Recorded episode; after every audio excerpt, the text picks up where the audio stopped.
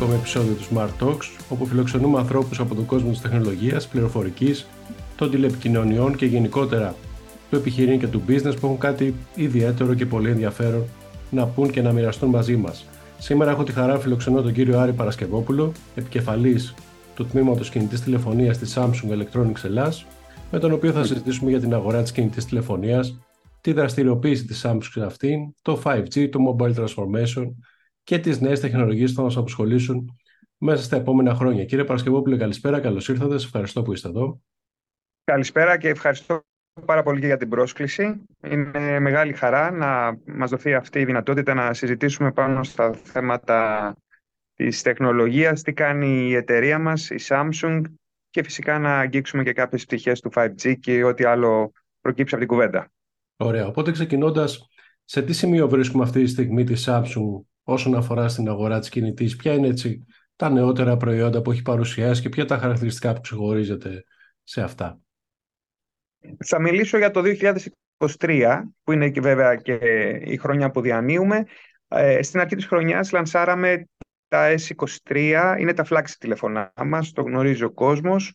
Ε, το ειδικό χαρακτηριστικό του S23 είναι κυρίως η κάμερα. Έχει 200 MP κάμερα και ήταν η πρώτη φορά που ε, χρησιμοποιήσαμε και ε, τον Generation 2, το Snapdragon 8, τον ε, επεξεργαστή. Ε, μπορώ να πω ότι αυτό είναι κυρίως το χαρακτηριστικό για το flagship μοντέλο και φυσικά τώρα τον Αύγουστο, πριν από 1,5 μήνα που λανσάραμε τα αναδιπλούμενα τηλέφωνα, τον Galaxy Z Fold 5 και τον Galaxy Z Flip 5, ε, το βασικό του στοιχείο έτσι που κάνει και τη διαφορά φυσικά είναι η τεχνολογία στην αναδιπλούμενη οθόνη η οποία χρόνο με το χρόνο, σειρά με τη σειρά προσπαθούμε και την κάνουμε όσο καλύτερη γίνεται και ποιοτικά Οπότε νομίζω για τα foldables η οθόνη είναι το βασικό χαρακτηριστικό και το portability φυσικά του flip είναι μια πολύ ε, εύκριστη συσκευή, πολύ μικρή να διπλώνει, μεταφέρεται πολύ εύκολα και πλέον ε, δεν υστερεί και σε τίποτα σε χαρακτηριστικά. Ε. Δηλαδή σου προσφέρει ότι ακριβώς ένα πολύ ποιοτικό τηλέφωνο. Ποια είναι έτσι η γενικότερη φιλοσοφία της εταιρείας, αν θέλετε, στη στην ανάπτυξη προϊόντων που απευθύνονται στην αγορά της κινητής. Τι θέλει να προσφέρει στον τελικό καταναλωτή με επιλογές όπως είναι και τα foldables που λέτε. Υπάρχει κάποια έτσι γενικότερη στόχευση; Η, η, η φιλοσοφία μας στην ε, έρευνα και ανάπτυξη ε, βασίζεται στη μετασχηματιστική τεχνολογία, δηλαδή το transformative technology όπως λέμε. Τι θέλουμε να πετύχουμε με αυτό, θέλουμε να δημιουργήσουμε προϊόντα, καινοτομούμε γιατί πιστεύουμε ότι η τεχνολογία είναι, είναι ένα change maker και μπορεί να απομακρύνει διάφορα εμπόδια από την καθημερινή ζωή του καταναλωτή, έτσι, του χρήστη ενός smartphone. Επενδύουμε λοιπόν στο μέλλον μέσω του Ινστιτούτου που έχουμε, το Samsung Advanced Institute of Technology, γνωστό και ως SITE, και προσπαθούμε εδώ πέρα τώρα να αγγίξουμε ε, πτυχές και να ορίσουμε ένα οικοσύστημα ανοιχτής καινοτομίας, δηλαδή να έχουμε κάνει συνεργασίες με πανεπιστήμια, έχουμε ένα ανοιχτό community από developers, ναι. ώστε να μπορέσουν και όλοι να συνδράμουν σε αυτό που αποσκοπούμε σαν, ε, σαν εταιρεία. Σε τι σημείο βρίσκεται αυτή τη στιγμή η ελληνική και η παγκόσμια αγορά των smartphones, για παράδειγμα υπάρχει ζήτηση για ακριβότερες ή φθηνότερες συσκευές; Έχει μειωθεί η ζήτηση μετά την ανάπτυξη που υπήρξε και με στην πανδημία; Θα σας πω. Αυτό έγινε πάρα πολύ έντονο το 2023, ε, που θα σας μεταφέρω τώρα. Ε, στην, κατά τη διάρκεια της πανδημίας υπήρχε μια, ένα πολύ υψηλό ενδιαφέρον για συσκευές και το γνωρίζουμε όλοι, τα μεγέθη τα οποία ε, είδαμε ήταν πάρα πολύ ψηλά. Εξακολουθεί ο αριθμός των συσκευών που πωλείται να είναι υψηλός, όμως σε απόλυτο μέγεθος τενμαχίων έχει υποχωρήσει. Τι έχει γίνει όμως, έχει μεταφερθεί το ενδιαφέρον του κόσμου προς τις πιο premium και θα έλεγα ε, πιο ακριβές ας πούμε συσκευές. Αναζητά λοιπόν ο κόσμος ε, και ο καταναλωτής όσο το δυνατόν περισσότερο μπορεί την υψηλότερη τεχνολογία που μπορεί να πάρει από έναν κατασκευαστή, από ένα βέντορα. Βέβαια, για να είμαστε και λίγο ε, πιο πραγματιστές, η αλήθεια είναι ότι ένα πολύ ποιοτικό κινητό αυξάνει και το χρόνο που κάποιος χρήστης θα το κρατήσει μαζί ναι. του. Άρα λοιπόν ο κύκλος ζωής των τηλεφώνων έχει διευρυνθεί, έχει μεγαλώσει λίγο, έχει ξεπεράσει οριακά τα τρία χρόνια.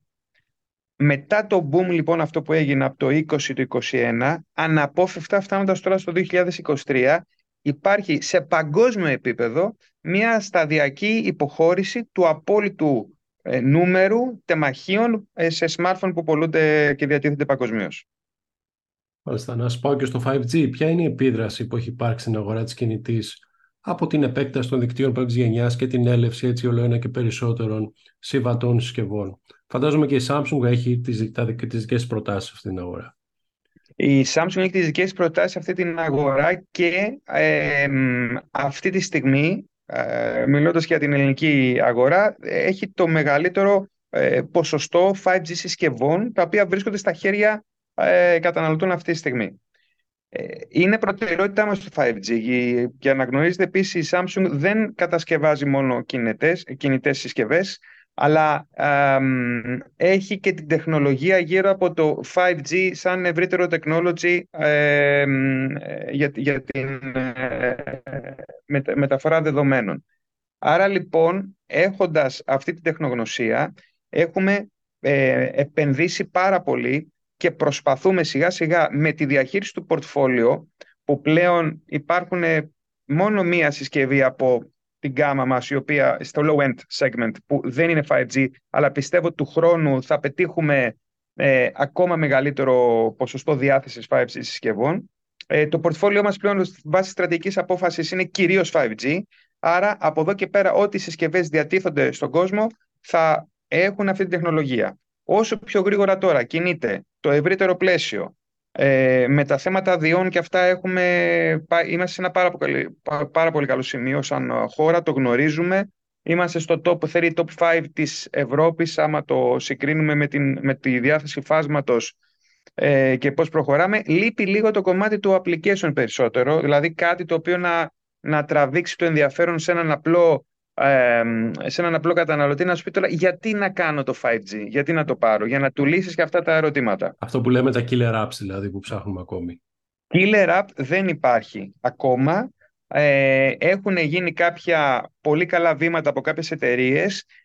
Έχει πάρα πολύ μεγάλες λύσεις και εφαρμογές, ειδικά στο B2B κομμάτι. Αυτό είναι ε, μη διαπραγματεύσιμο. Δηλαδή, ήδη πάρα πολλές εταιρείες έχουν βρει λύσεις μόνο επειδή ενσωμάτωσαν τη 5G τεχνολογία που δεν μπορούσε να τους δώσει το, υπάρχον, ε, το προηγούμενο μάλλον ε, δίκτυο, τα προηγούμενα δίκτυα σε ταχύτητες και τα σχετικά.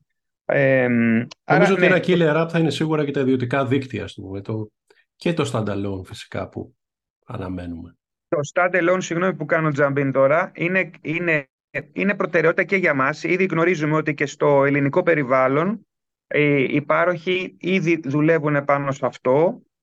Ε, συνεργαζόμαστε πολύ με τους παρόχους, οπότε θεωρώ από τη στιγμή που θα ε, ενεργοποιηθεί θα είναι ready οι συσκευές μας να, να προχωρήσουν στο 5G SA όπως λένε. Οπότε είμαστε καθόλου έτοιμοι και το περιμένουμε. Μάλιστα, όσον αφορά στο λεγόμενο digital transformation ή mobile transformation, αν θέλετε, των ελληνικών επιχειρήσεων, καταφέρνουν στις μέρες μας να εκμεταλλευτούν τις δυνατότητες που τους προσφέρουν όλα αυτά τα εξελιγμένα smartphones. Έτσι. Ποιες είναι οι δεχόμενες προκλήσεις που εντοπίζετε εσείς; Ε, στις επιχειρήσεις η μεγαλύτερη πρόκληση που υπάρχει όταν μιλάμε για επικοινωνία, μιλάμε για μεταφορά δεδομένων, άρα μπαίνει ένα ερωτηματικό ασφάλειας.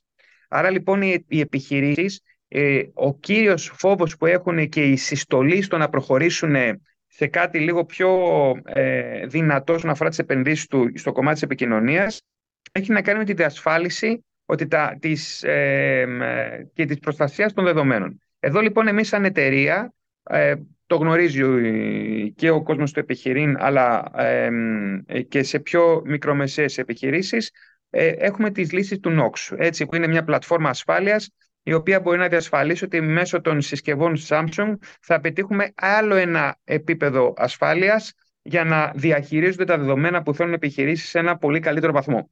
Ε, θα έλεγα το μέγιστο βαθμό ασφάλειας που μπορεί να ζητήσει κάποιος. Ε, σαν εταιρεία λοιπόν ερχόμαστε και καλύπτουμε αυτή την πρόκληση, καλύπτουμε αυτή την ανησυχία μέσω αυτής της πλατφόρμας ασφάλειας που μπορούν και έχουν οι συσκευές Samsung.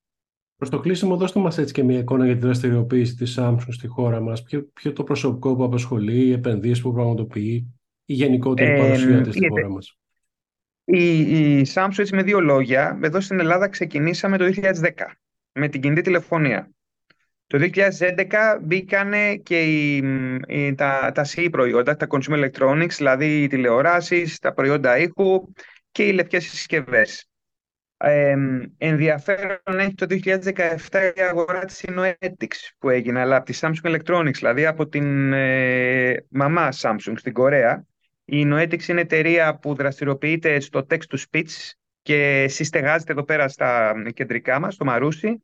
Ε, συνολικά αριθμούμε 150 άτομα περίπου αυτή τη στιγμή και έχουμε ένα κύκλο εργασιών που είναι σχεδόν στα 350 εκατομμύρια. Τόσα κλείσαμε τουλάχιστον το 2022. Ε, πιστεύω θα είμαστε ίσως και λίγο παραπάνω το 2023.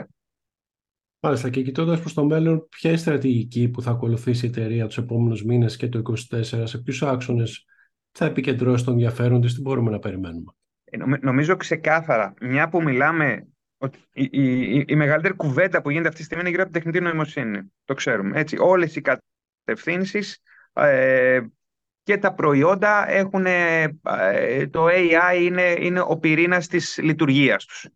Αυτό τι δημιουργεί αυτομάτως, δημιουργεί τεράστιες ανάγκες σε μνήμη πρώτον και επεξεργαστική ισχύ.